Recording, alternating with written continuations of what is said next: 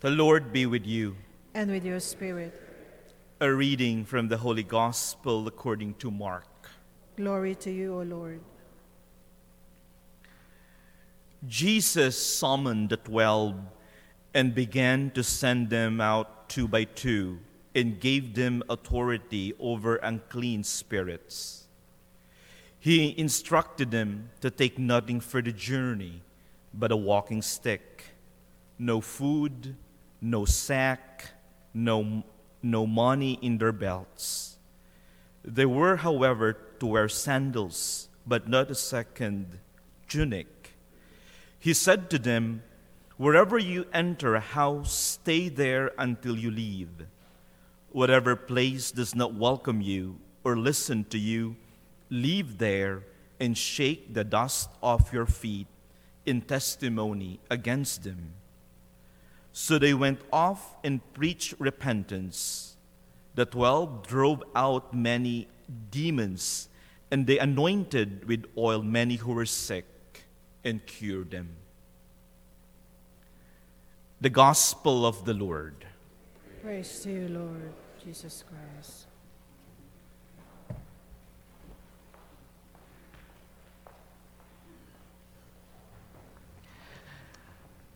The Gospel that we have today is about the disciples being sent to continue the mission that Christ began in them on their own. Before this particular commissioning of the 12, the 12 were just following Jesus. They were just accompanying Jesus. They were, they were just there surrounding Jesus, learning from him, listening from him. But now that there is an urgency to, to spread the good news, Jesus decided, well, guys, you're prepared already. You have been with me for quite some time.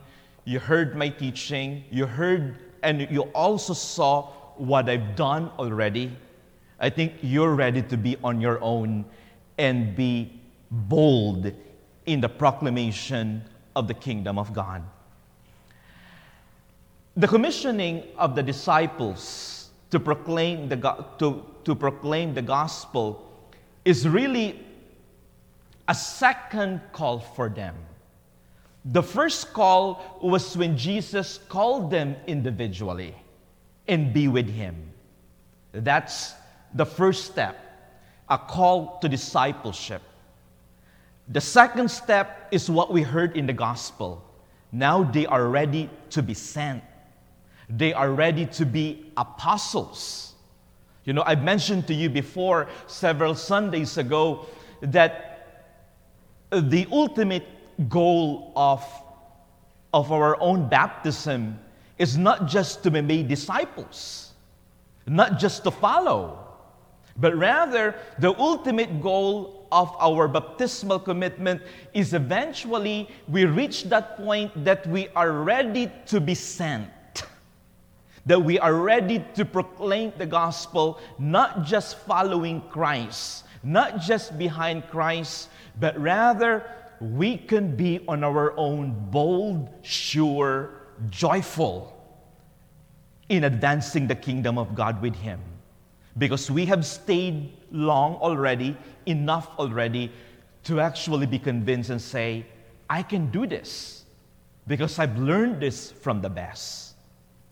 Let's dissect a little bit what happened here in the commissioning. We were told that Jesus summoned the 12. To be sent is in reality an initiative from God. Though at times we may feel that we're ready, but ultimately the call to be sent, the call to participate in His mission is God's initiative. You know, we don't just present ourselves there and say, okay, Lord, send me. Sometimes we think that we can do it, you know?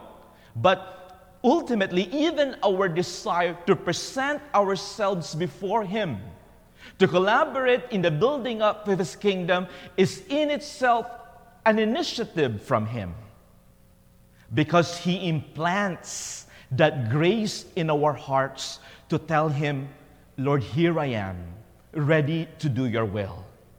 But it is God's initiative.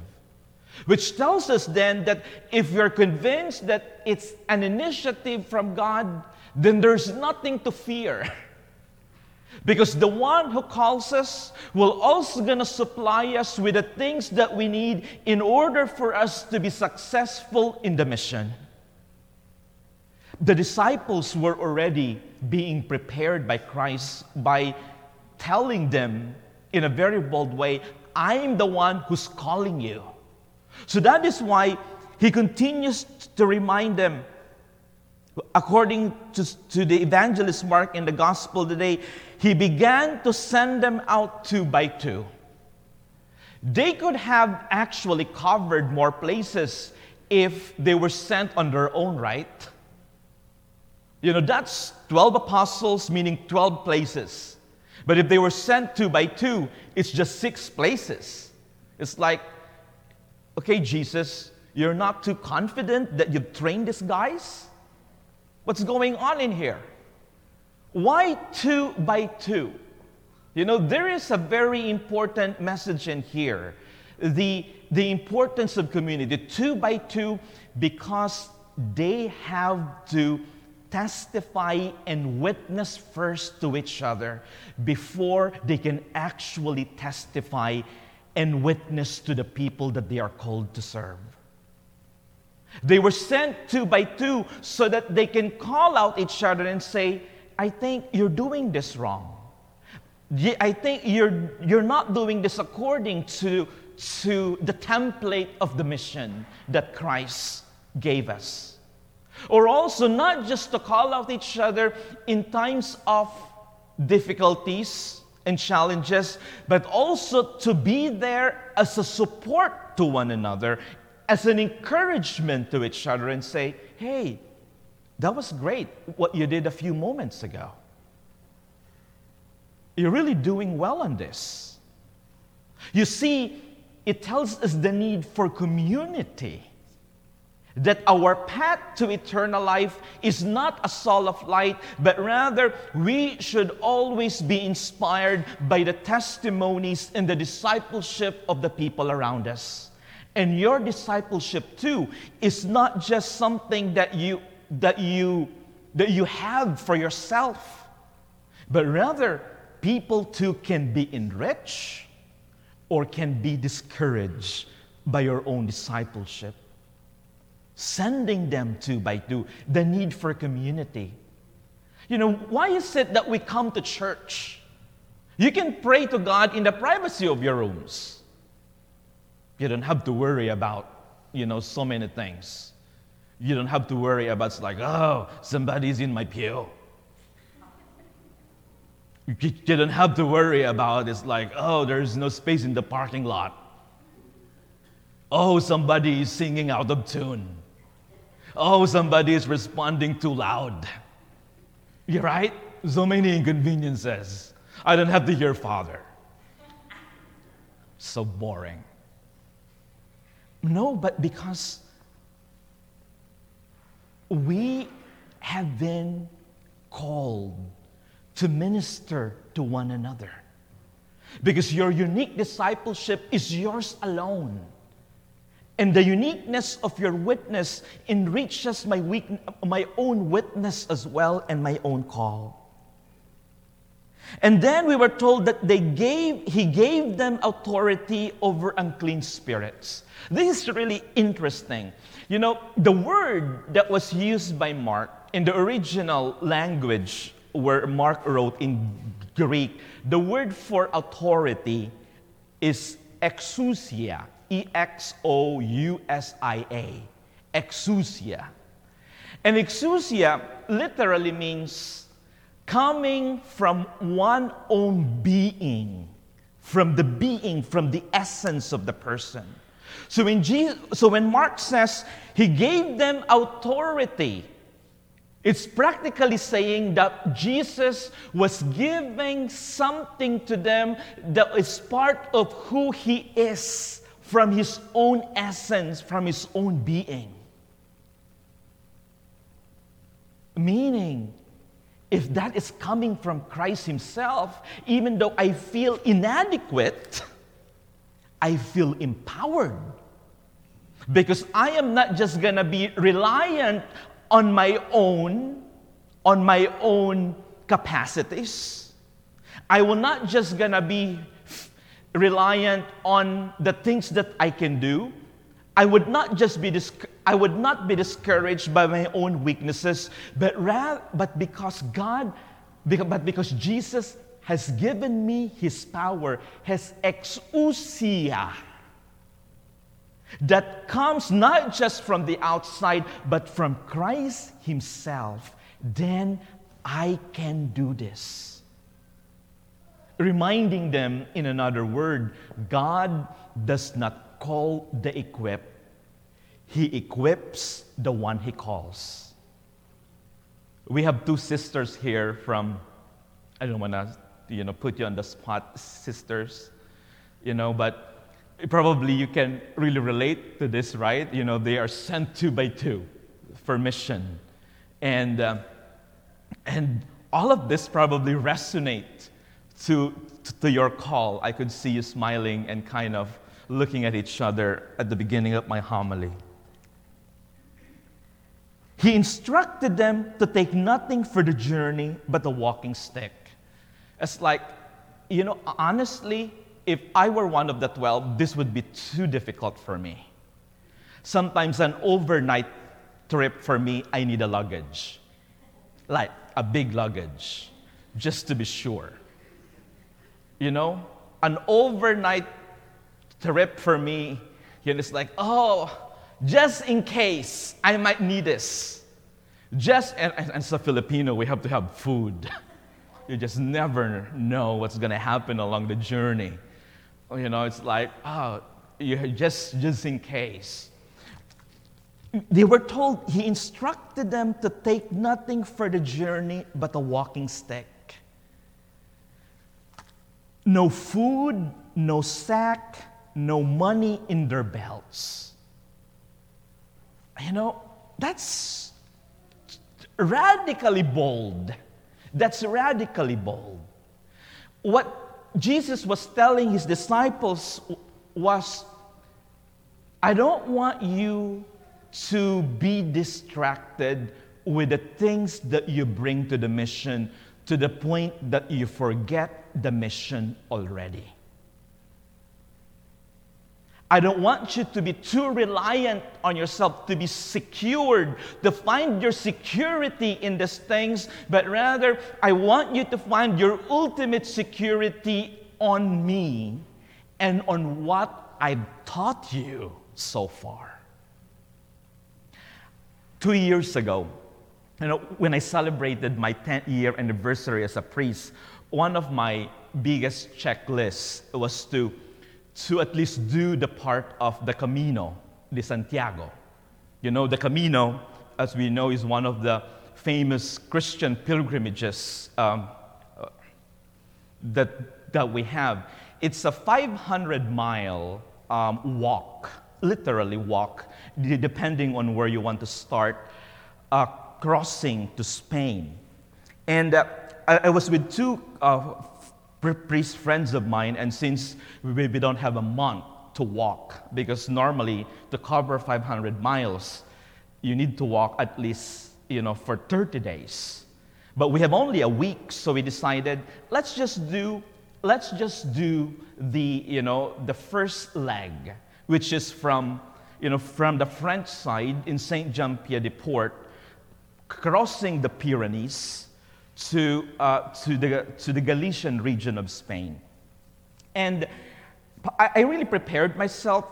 You know, I trained a little bit. I, I walked for several months, you know, several times a week. And I've been reading blogs about what to bring, how heavy should be your backpack, and all of those things, what to bring and what not to bring. But it was just my first, you know, and I was just like, oh my, I was I heard about accidents along the way because it's not a very easy, you know, crossing the Pyrenees from France to Spain. So they said you should just have like 10% of your body weight in your backpack. I said, I weigh it. It's like, oh, this is really, this is really uh, light. I could probably put more. And I have like at 30%.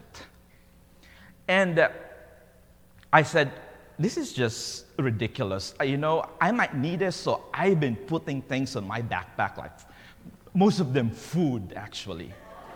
Terrible.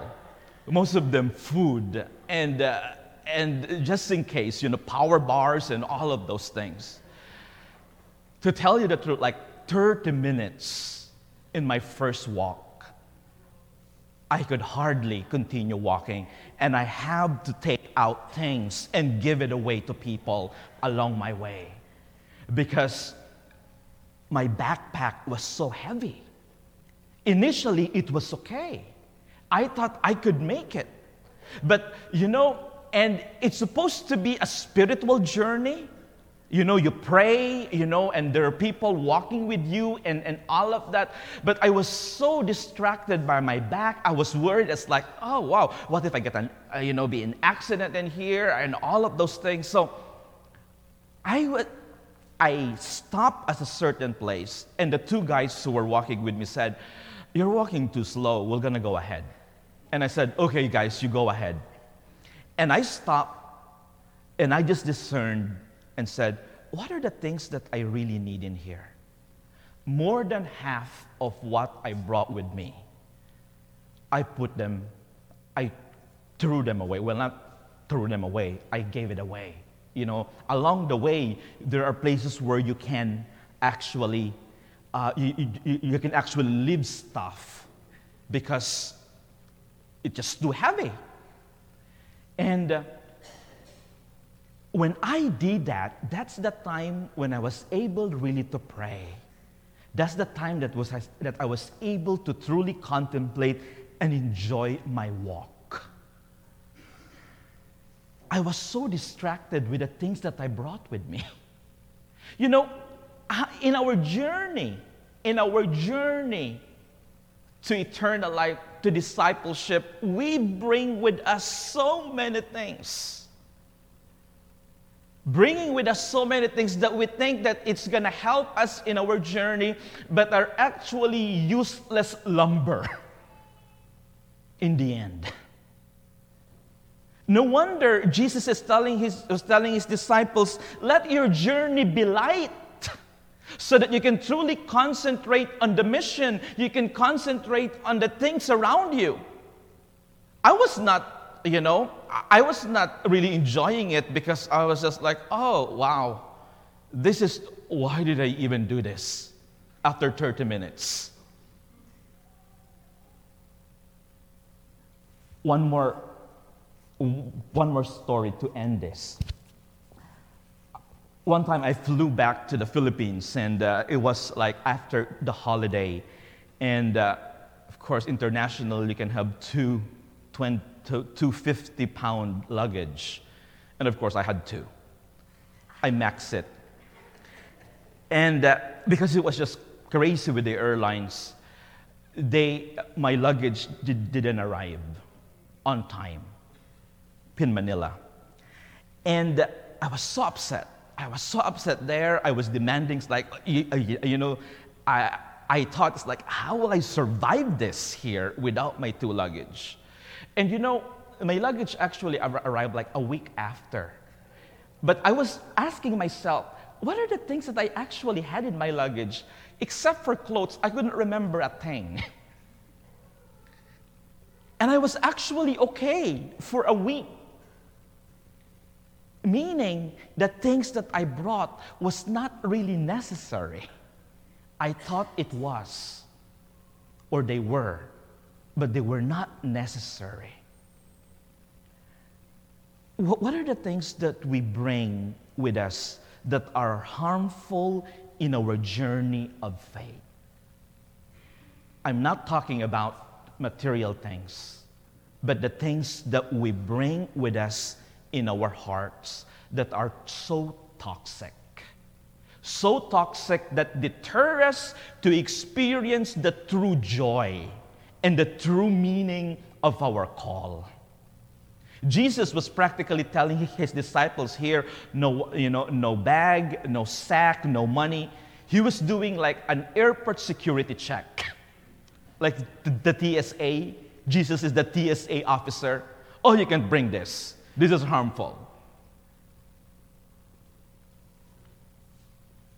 Do an inventory of the things that we bring that are harmful to the mission so that in the end, we can truly, truly be an effective agent of evangelization.